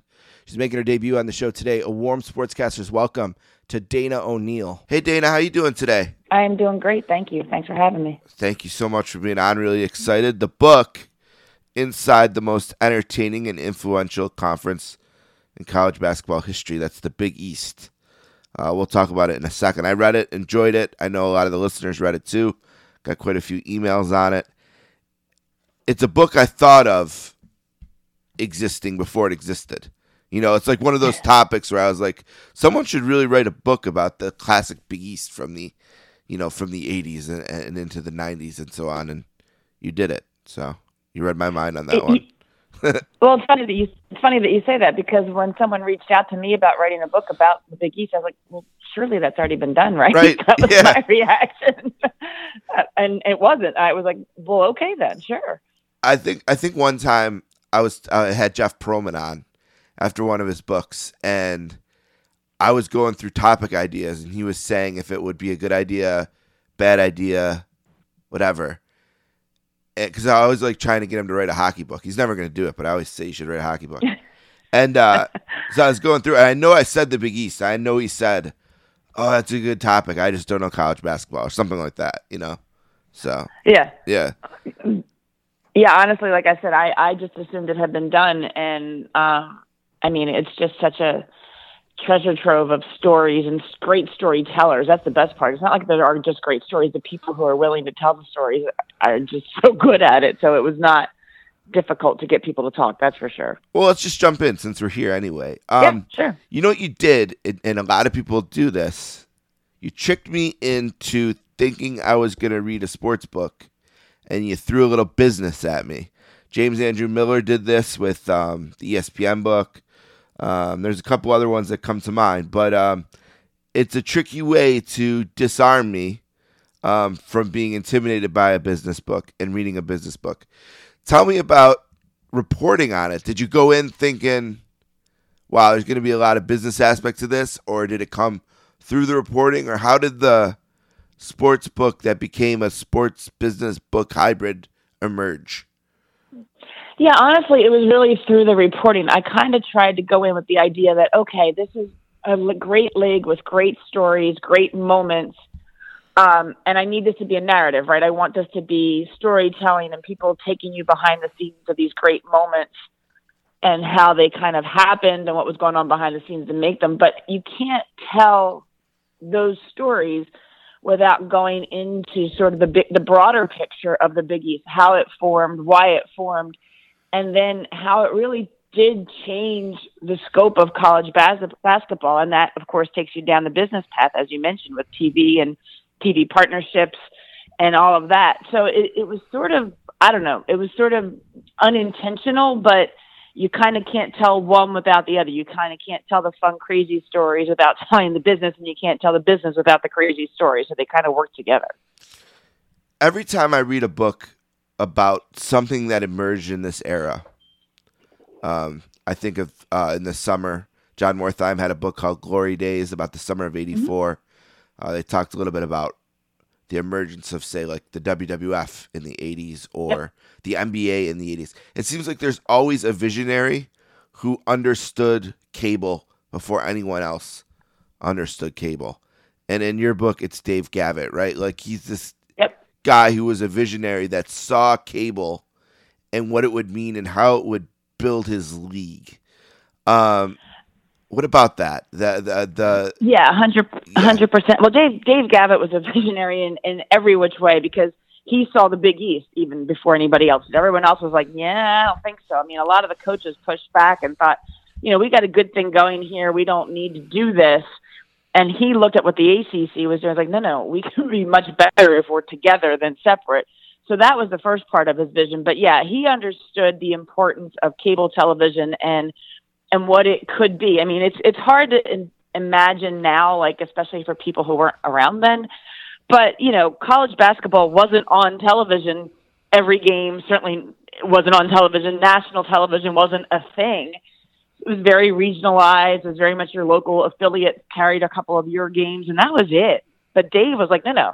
If we can partner with this crazy idea of a all sports 24 hour news channel, we can take our game across the country and and people like it's not just your own backyard and all of a sudden you know mike hopkins who was a syracuse assistant coach for years tells a great story in the book about growing up in California and riding home on his bike as fast as he can because he wanted to watch Big Monday games Pacific time. Yeah. That wasn't going to happen without cable television. Like kids in California weren't going to have a clue about Georgetown basketball without cable TV, and Dave Gavitt understood that. Yeah, I always think of, you know, like if you think of SEC football, you think of 3:30 Saturday, right, on CBS. Yep. And when I think of Big East basketball, I think of Big Monday seven o'clock. The Big Twelve game after. Usually, I'm a Oklahoma guy, so I watch a lot of Big Twelve, and you never got to see the first three minutes of the Oklahoma game because the Big East game was always inevitably overtime or you know some classic Syracuse Georgetown battle or something uh, running in. But I just when I think of the Big East, really when I think of college basketball, one of the things I start with is seven o'clock, Big Monday, yep. a Big East game. Yeah, and it, and it look it changed it changed college basketball because at the time, I mean, prior to people were interested in college basketball. I don't mean to say that, but it had their unique fan bases kind of in their pockets. That made big college basketball kind of must must watch TV, and they got lucky. Look, I mean, it, it's one thing to put a product on television and bring it to the masses. It's another to put that product on television. I mean, the games were epic, like you said. They went overtime. They were fierce. They were nasty. They and the timing of it could not have been better. They had great college basketball games brought nationally at the same time that Patrick Ewing, Chris Mullin, Pearl Washington, Ed Pinckney, Roosevelt all these great players are coming of age. So you throw out the ball, and you've got some of the best players in college basketball history playing with some of some of the craziest and best college basketball coaches on the sideline. It, it was it was like a television drama slash sitcom with a basketball in the middle middle of it. It was unbelievable. Yeah, it's it's crazy too. And one thing I didn't know or think of, maybe I knew, didn't think of it going into the book was that in the 40 years prior to the Big East, there was like three national championships for teams in the, I guess, the region that the Big East looked to expand yeah. expand into, and the Big East was really the driving force of kind of the having the quality of basketball from that part of the country emerge, if that's the right way to put it. And that's something I kind of learned from the book. Yeah, it's interesting. Like there were so many great high school kids in the Northeast, of course, because you know playground yeah. basketball in yeah, New York Mecca, and everything. Right, the Mecca. You think of that. Hundred percent. Yeah. But they didn't stay home. They were all right. going to the ACC because sure. the ACC was more organized. The ACC had more appeal. Even the Big Ten so that was what Dave was like, well, wait a minute, why are we letting all these guys leave here when we could get them to stick around? And I mean, yeah, that was the fabric of it. It was it was the kids in the back and staying home to play basketball, and then all of a sudden, East Coast basketball became like a brand, if you will. I hate that word, but that's kind of what it was. Like it, people wanted to stay home, and people wanted to be part of East Coast basketball, where before they were kind of like, eh, we'll go somewhere else. Right, like a, a Mullin. Chris Mullin doesn't Yep. stay St. John's if not for Big East. He's, you know, Nope. in this. No, and Patrick Yeah, Ewing. I mean, yeah, Patrick Ewing Patrick was Ewing. being lured by UCLA, or you know, uh, and he could have gone Sure. to Chris Mullin. Maybe goes to Carolina or someplace down there. But they realized, well, I don't have to. I can I can stay here or stay in this footprint at the very least. You know, Patrick went from Boston down to DC, but in the same footprint, if you will, and get everything I need out of it. You do a good job in the book writing about the games that you just think of off the top of your head when you say Big East. You know, like someone says to me, "Well, what was a great game from Big East?" I go, "Oh, well, there was the six overtime Syracuse, UConn, and the guy." Like you do a good job covering those, but you also kind of led me to a few games that were kind of off my radar a little bit, and and and amplified those as well. It's not just it's not just the greatest hits. You go you go into the deep cuts. You know, it's not just Stairway to Heaven and rock and roll. You know, you get into the deeper cuts of the album or whatever. Can you share with the listeners maybe a game or two that's a little bit off the radar that you dug up in the book, um, maybe to illuminate that point a little bit?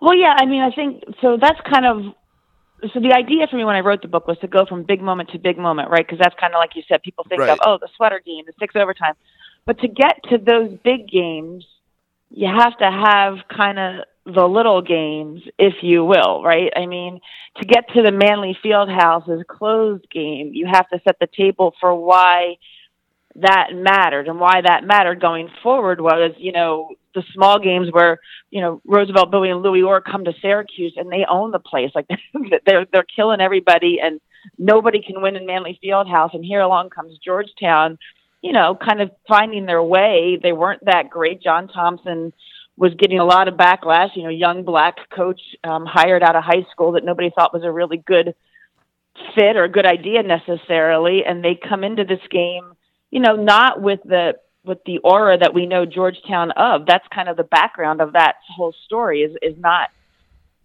who Georgetown became, but who they were coming into it. I thought that was kind of one of the interesting ones background wise. And then, you know, the whole build up to, to Seton Hall's run in 1989, I thought was really interesting because, you know, Seton Hall gets to this game and, and, and plays in the final, gets to the final four and then has this epic game against Michigan. But, you know, by the time, like nobody in New Jersey even knew where Seton Hall was because they were such an afterthought. they, you know, pe- they went around, CBS, Yeah. I think, went around and interviewed people like, where's Seton Hall? And they were like, oh, well, um, you know, because they weren't interesting. You know, they weren't very good for a long time, but over the course of that season, they kept kind of upsetting teams with their defense, and and people slowly kind of got on the bandwagon. So there's so many of those small moments I thought that make the big moments, and um, yeah, that's kind of what I was that's like sort at. of the essence of it. Yeah, Yeah, that's kind of what I was gonna. You know, it's interesting too because I think the last couple of days in college sports kind of illuminated the fact that Yeah. coaches are such a big part of it. You know, with Lincoln Riley and uh, Brian Kelly sleazing out on their teams, um, Mhm. and uh, it made me think of the book. Not because the coaches in this book were sleazes necessarily, um, but just because they're such important, you know, characters, larger than life characters. The players come in, they make their mark, they have their three to four years, and they're gone. But Jim Boeheim, I mean, he's still the coach at Syracuse. it's unbelievable. you know what I mean? Right. Like, um, and there's such great parts of the book as well. You mentioned um, John Thompson. You know, Mm-hmm. I just mentioned Boeheim, uh, uh, PJ, um, Mhm. uh, uh, the coaches. What about the coaches and their role in the league? And I mean, it really was when you put this together. You know, you had the universities coming together, great, but man, some real rock star type coaches. Yeah. You know, really helped Yeah, to build again. this. Yeah, Yeah, I mean, again, like I don't say they were lucky, but the timing of it could not have been better. You know, you've got John Thompson kind of getting hired at Georgetown, Jim Boeheim literally getting hired after Roy Danforth at Syracuse and trying to build Syracuse. Lou Carnesecca is kind of is getting things rolling at St. John's. PJ Carlesimo comes into Seton Hall. A young Rick Pitino walks into you know Providence. I mean, you think about just the Rollie Massimino is sort of this serial climber trying to get a big job, and all of a sudden he lands at Villanova and figures it out. Everything worked because the coaches were, first of all, exceptionally good coaches. I mean, X's and O's and just great recruiters.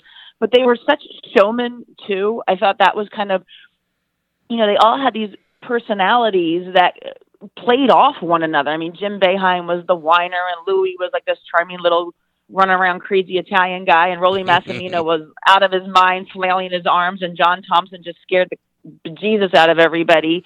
You know, PJ was the jokester. It all worked so well, but they were, you know, they were they were the lure for the players too. I mean, the Big East obviously was part of the lure too, but John Thompson, you know, was the reason that Patrick Ewing felt comfortable at Georgetown. Chris Mullin knew Lou Carnesecca for ages. That's why he wanted to play for St. John's. Pearl Washington, you know, Jim Boeheim had been recruiting him for years. So all of those relationships made a difference. You know, Rick Pitino just, you know, saw something in Billy Donovan that nobody else saw, frankly. Um, so you got all these Hall of Fame coaches sort of either at the early part of their career or kind of coming into the, the, mid the really important part of their careers all coming together as forces. It was, uh, it really was unbelievable. I didn't even mention Jim Calhoun. Jim Calhoun comes from Northeastern Nobody knows who Jim Calhoun is. Nobody thinks UConn belongs in the Big East, and he just works his rear end off and wins more national titles in the Big East than anybody else.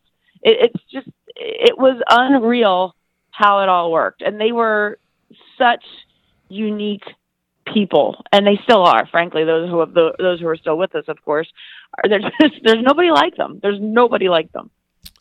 Now I know there's an element to this question that they beat each other, right? Uh, my brother was mm-hmm. on um, the 2013 national championship team at Yale, and um, in hockey, and the conference that year was so good that in the tournament they only lost to each other, right? Yeah. So there's only one championship to win, and I get that.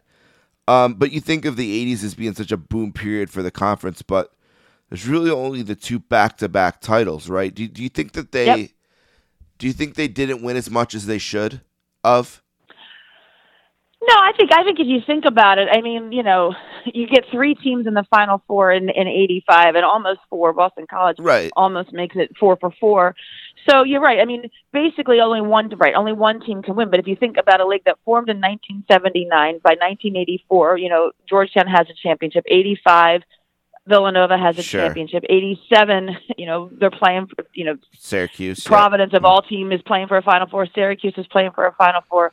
Seton Hall in 89. I mean, you know, I think people would argue that, yeah, you can only have one championship, but the fact that they were just so many of them were vying for a championship, that was always Dave Gavitt's goal, is that it wasn't just one or two teams carrying the league, but that everybody was elevated by the competition.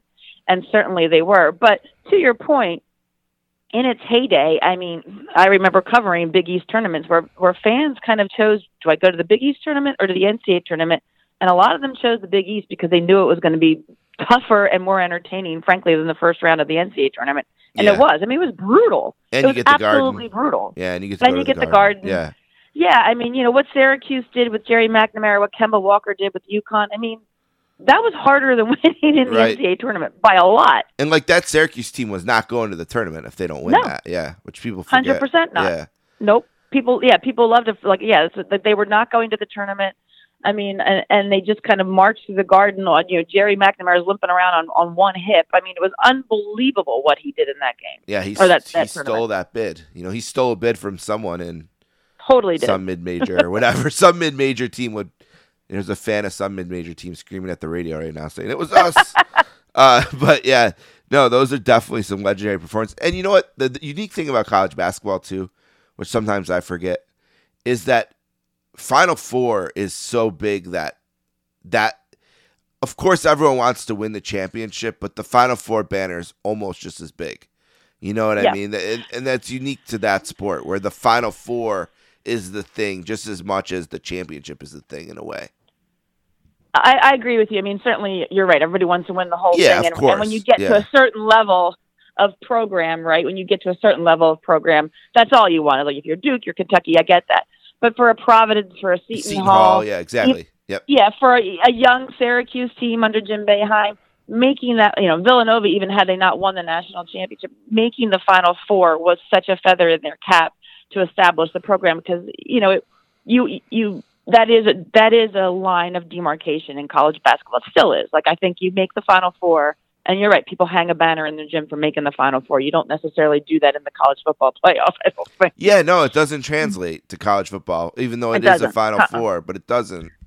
You know, having watched Yeah, several weird. Oklahoma teams get their ass kicked in these games, you know, I don't, I don't think back and be like, oh man, I, next time I, I'm in Norman, I really gotta admire that, um, you know, that fourth place Yeah, right. banner That, that, or whatever. that yeah, semifinal banner, it doesn't, right? it doesn't translate. because the yeah.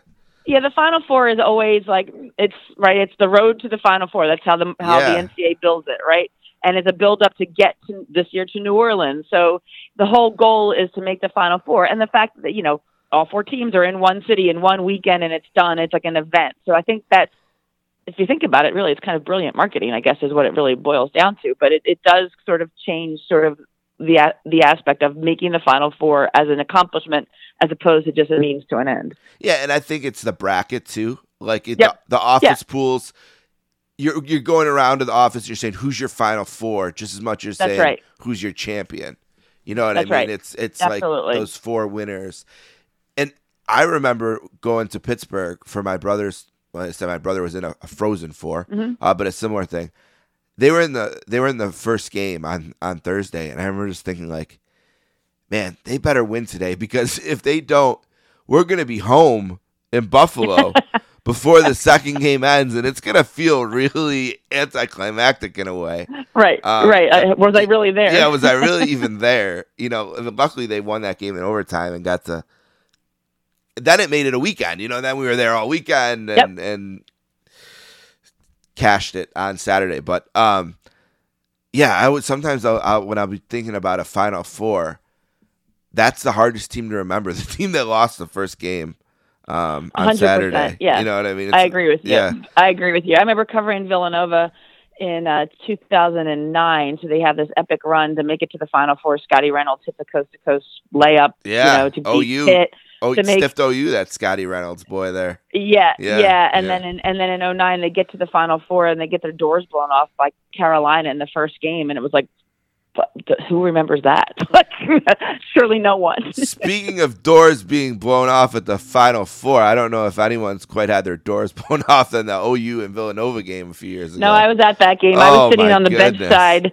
I was sitting on the bench side mid court, and I can still see Buddy Hield Yeah, with poor towel over Buddy. his head, Yeah, poor just Buddy with his head in his hands. Like, what in the world just happened to me? I- yeah, that was unprecedented. I mean, if they played that game a hundred times, they'd never lose it as bad as that one. I mean, that no, was uh-uh. that was the epic. Everything went yes, incredibly wrong game for sure. Um, absolutely. oh man, Absolutely. that was a beating. that and they lost. the- That one. That was the year they lost the college football semi two by forty. I think they they lost like the two final four games by almost hundred points. Um, That's not good. combined. but yeah, you know, it's an interesting league because you have the early championships and then you have, you know, Calhoun breaking through in 99 and Boeheim breaking through in 2003 and then the second era of Villanova with Jay Wright getting a few. Who do you think the next and this is maybe the last thing about the book and then I'll ask you one or two one we'll get one quick one in on current. But football kind of ruined the league in a way. Um, Yeah. it's not the same, obviously, um, but it's still a league, and they still at the Garden, right? Um, Mhm. and they're still producing champions. Um, certainly Absolutely. Villanova. Who's who's the next Big East team, or maybe who's the next team that's part of the Big East in our hearts? Maybe they're in a different conference now, um, but you know, a character in the a team that's a character in this book that you think can kind of break through and win a championship. Is there a program bubbling right now from the, like I said, classic Big East or current that you think can break through? Well, I mean, you know, I don't know if breakthrough is the right term. I, I certainly think UConn can return, right? that, Return, that's yeah. the obvious one. You know, I think Yep. that's. I think Good call. Connecticut uh, coming back to the Big East was like coming back home for them. That's where Huge. they belong. They never Yep. should have left in the first place. They never Mhm. should have backed football. And now they've got the right guy in charge of it. I mean, Danny Hurley is as Northeast and and you know Big East as you need to be. And I think that they are poor. You know, the, you know, Val Ackerman made no bones about why they added UConn back. She said that that's a team that can win national championships, and that's what we need. It can't just be Villanova. So I think that they are the obvious choice. Good point. To get back, um, you know, I think St. John's can get things rolling again. I, I feel like they're on the right run here. They've they've had some stumbles. They just have not had the right coach. They've got to get their footing. I, I've contended for years that for the new Big East, I hate that word, but for the new Big East to kind of get really great again. They need St. John's and Georgetown to be great again because that's that's the brand, right? I mean, St. John's, Villanova, mm. UConn, Georgetown. Those are the schools that are maybe identifiable Providence. as Big East. Yeah, maybe Providence. Yeah, Providence too, and I think Yeah. Providence has had its moments. I really do. I think I think they've been pretty solid throughout. I mean, even Seton Hall. I mean, look, Seton Hall had Top 25 the great right now. run with Myles Powell and everything Mhm. like that, and they're good. They're really good. I think Kevin Willard has established a brand of basketball that he wants his team to look like. It's like you can tell a Seton Hall team. So I think that they are good enough and getting good enough players to kind of break through again as well. I think they might have, you know, with Myles Powell, but you know, COVID and all that fun. So Sure. you know, you never you never know. But I think those teams, um, you know, Seton Hall certainly, Providence to a degree. But I think if St. John's and Georgetown can get it rolling again, that would really help the league rebuild itself. I mean, not that it's not built, but you know what I mean, like really become stronger. One of my all-time favorite Big East moments. It was a recurring one. Was um, Mike Francesa watching the end of a St. John's tournament game on the air. Um, it's always make for just a great dog, dog. St. John's has got to get a bucket on this trip, dog, or it's gonna be a it's gonna be a short trip to the tournament, dog. Uh, sorry, it's a terrible Francesa. Um, the book is called The Big East: Inside the Most Entertaining and Influential Conference in College Basketball, and I can't think of a better um, Christmas gift for a college basketball fan near you uh, than this. And it starts off with the cable visionary uh, that's been a theme in so many books, and then is filled up with the characters and stories between the coaches and the teams and the games uh, that you think of, and then kind of has the villain at the end of college football. Um, So I highly recommend it. The author is Dana O'Neil. She's been nice enough to spend a ton of time with me on a Thursday morning, and I appreciate that a lot. Dana, what's the Twitter? What uh, it's at Dana O'Neil Writer, I believe. Yep. And That's uh, correct. what else would you want to plug? And then I got one more for you on the way out. well, that's perfect. I appreciate you plugging the book tremendously. It's been, like I said, it was a lot of fun to write, and uh, you know, I think people will enjoy it. It's, it's nostalgic in ter- terms of people who grew up in that era, but I think it's also relevant as we continue to go through conference realignment to see sort of what football does and has done, for better or worse, however you want to pick your sides on that one. Are you doing signed copies, or is there a website you prefer people buy it on, or anything like that? Or you just no, I mean, I, I have, there are signed Amazon? copies. Sure, there. I mean, anywhere you know, hopefully local bookstores. I always support local Yeah. bookstores in the area. If you can go there first, go there. But Amazon, Barnes and Noble, through the Penguin Random House website are also available.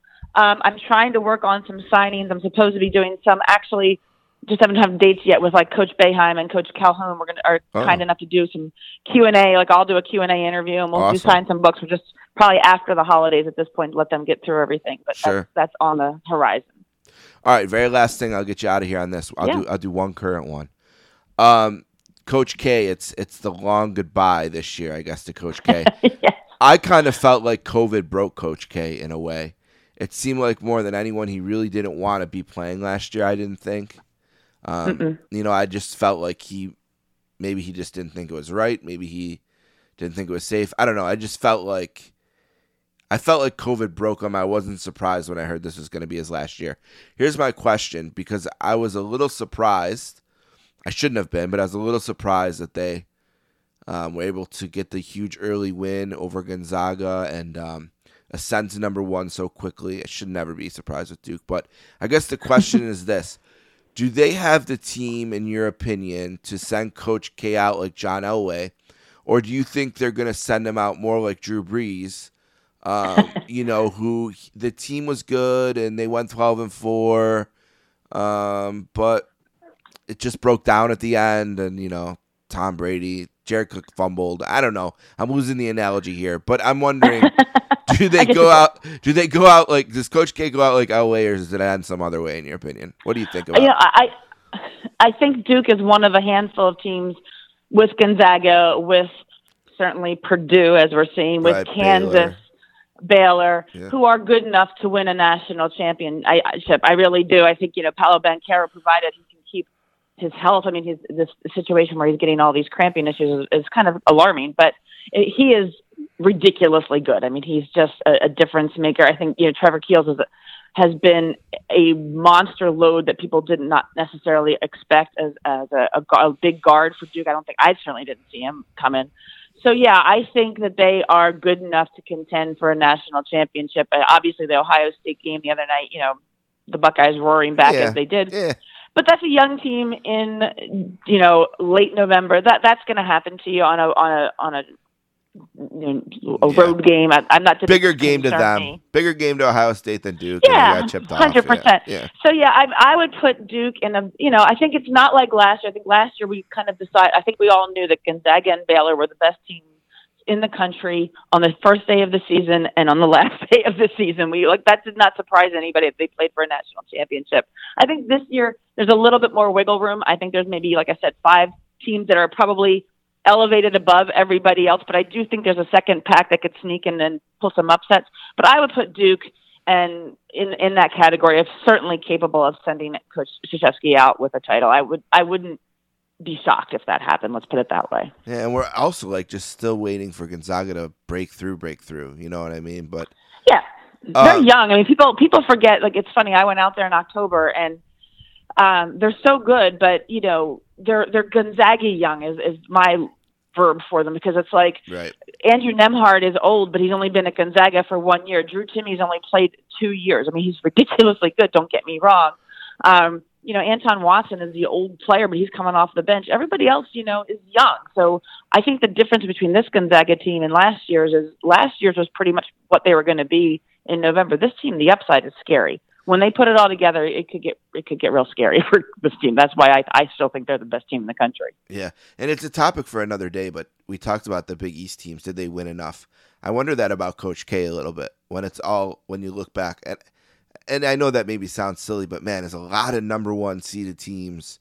who, Like Mm-hmm. all their tournament games were in Charlotte or something. You know that somehow, you know, losing to like the Indiana loss comes to mind with you know, they can't get the Jay Williams can't get the three throws that Jason Williams at the time can't get the three throws and then they can't get the put back and that team, you know, and they see Maryland win it a couple days later. I don't know.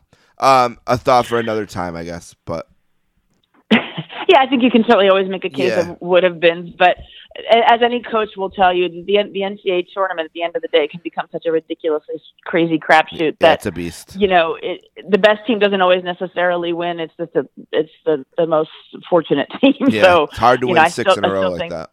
Hundred percent. I still think you know over the quality of work that he's contributed. I don't think there's anybody that can probably compete with him at this point. Yeah, legend for sure. All right, the Big East inside the most entertaining and influential conference in college basketball history by Dana O'Neil at Dana O'Neil writer on Twitter for more information about the upcoming um, Q and A's or signings or whatever it sounds like. Some great events on the horizon. Thank you so much for doing this, and then maybe we can do it again as we get closer to March.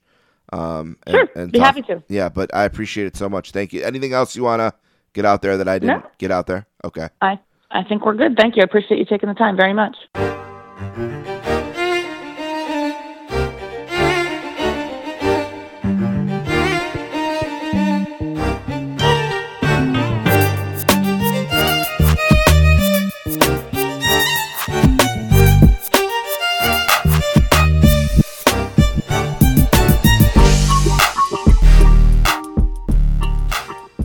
I want to thank Dana O'Neil and Dan Shaughnessy for being on the podcast this week. Don't forget you can find that, this, that, and every episode of the Sportscasters on our SoundCloud feed. It's soundcloud.com slash sports dash casters. You can also email me anytime, the sportscasters at gmail.com. Find me on Twitter. I'm at sports underscore casters. And of course, on this same Sportscasters feed is the 24 inch podcast, a side project I do with my five year old daughter, Paula Bennett, and uh, my good friend from New Jersey, Hollywood Dave Rollins. It's about the career of Hulk Hogan. Uh, you can follow us on Twitter at the number two, the number four, the word inch, and the word podcast. You can also email us at 24inchpodcast at gmail.com. Uh, that show, like I said, is right on this feed. And we also have a Facebook group, which I'd love you to join. Just search 24 Inch Podcast on Facebook, click groups, and uh, request to join there, and we'll let you right in. Uh, it's been a really, uh, really great group so far, uh, and really enjoying that. Also, uh, don't forget to check out uh, my friend Peter Winson and his show, Greetings from Allentown. you can follow him on Twitter. He's at GF Allentown Pod.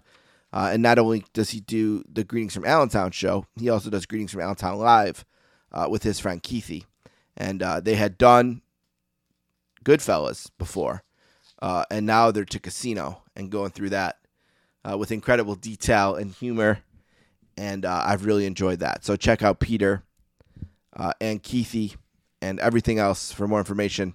Of course, about greetings from Allentown. It's at GF Allentown Pod. There. All right, one last thing for me today, and it's a good time of year to consume content on streaming services. Uh, it seems like every streaming service I have, and unfortunately there's a lot of them, uh, has some really good stuff either out or coming out. Uh, it's the end of the year, uh, holiday season, whatever the reason, there's a lot of really good stuff. So, this is what I've kind of been watching and enjoying or not enjoying recently. Uh, the first thing that comes to mind is a documentary that was is on Netflix, and it's called Azzurri, and it's about the 2021 Italy Euro Championship run and the champions that they become, and it's I believe recorded by one of the backup goalies. It's incredible access. They make a great film. It is in Italian, but of course subtitles. And I've already watched it three or four times. There's this really dramatic moment where the guys are just sitting around watching the Denmark game, and uh, Christian Eriksen has his near tragedy on the field, and you see the reactions there, and you get to see him in the training rooms and uh, in the meeting rooms as they prepare for games, and uh, hearing their reactions to the goals and the Spinazzola injury, and eventually the championship. Really well done. I love that. Also on Netflix, something I did not love. Uh, Tiger King is back, and I guess it's Tiger King 2, and it's Tiger King stinks. It's terrible. Um, I haven't watched all the episodes, and I probably won't. Um, it's just so bad.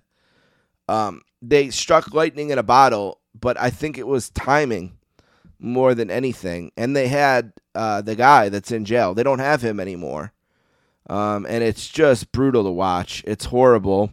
And then I noticed that that wasn't enough. There's more uh, Tiger King, uh, and that there's a side story about the doctor that had the one zoo, and I I haven't seen that. I don't know if I will, but I think we're done with Tiger King.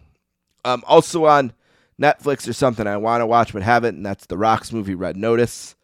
Uh, but I'll get to that. I hear it's a pretty pretty good movie and something that's upcoming, the big one on December 31st, New Year's Eve. Paul and I are pumped, and the trailer came out this year or this week uh, is Cobra Kai season four, uh, the tournament. It's about the tournament, uh, and I'm looking forward uh, to that. Disney Plus is a streaming service that we have because Paula mostly.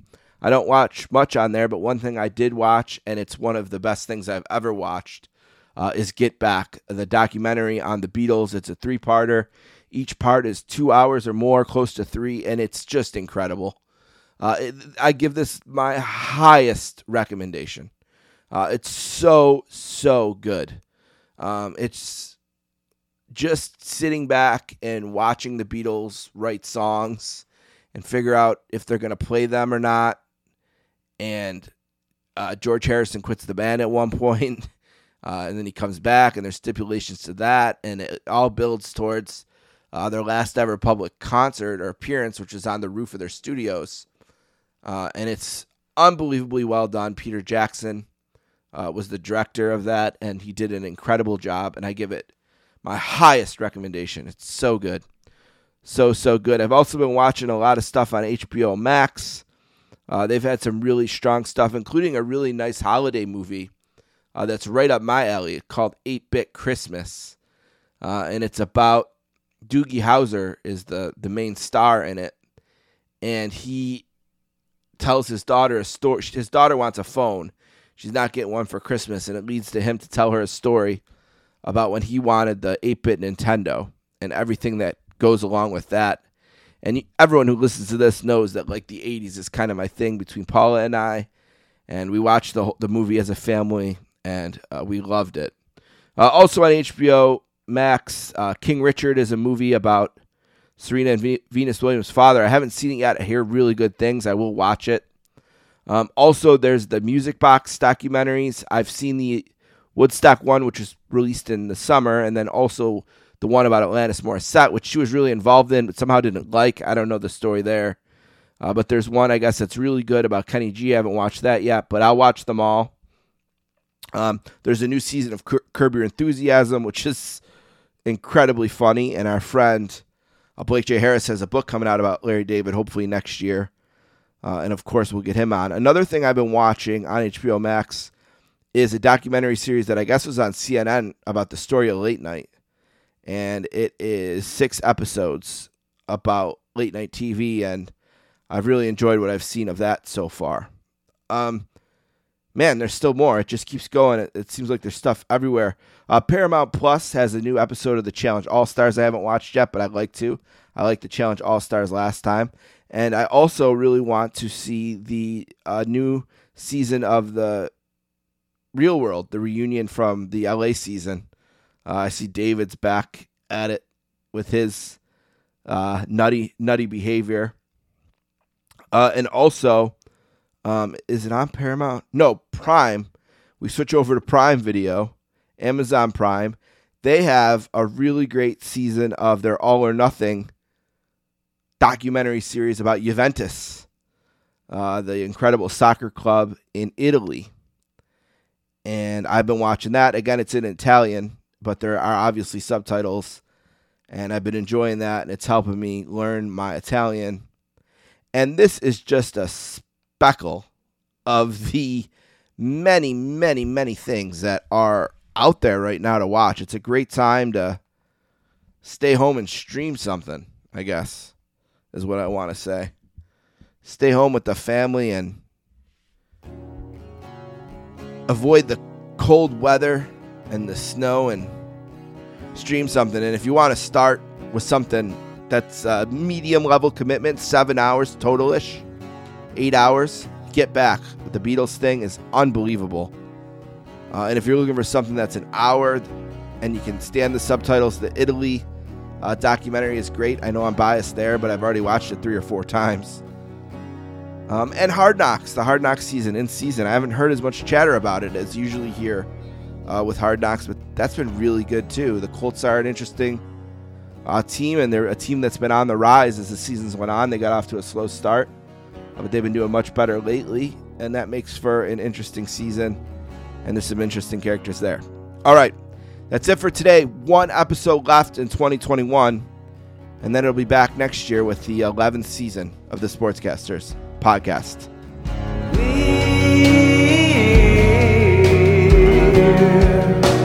chase Miss Pretty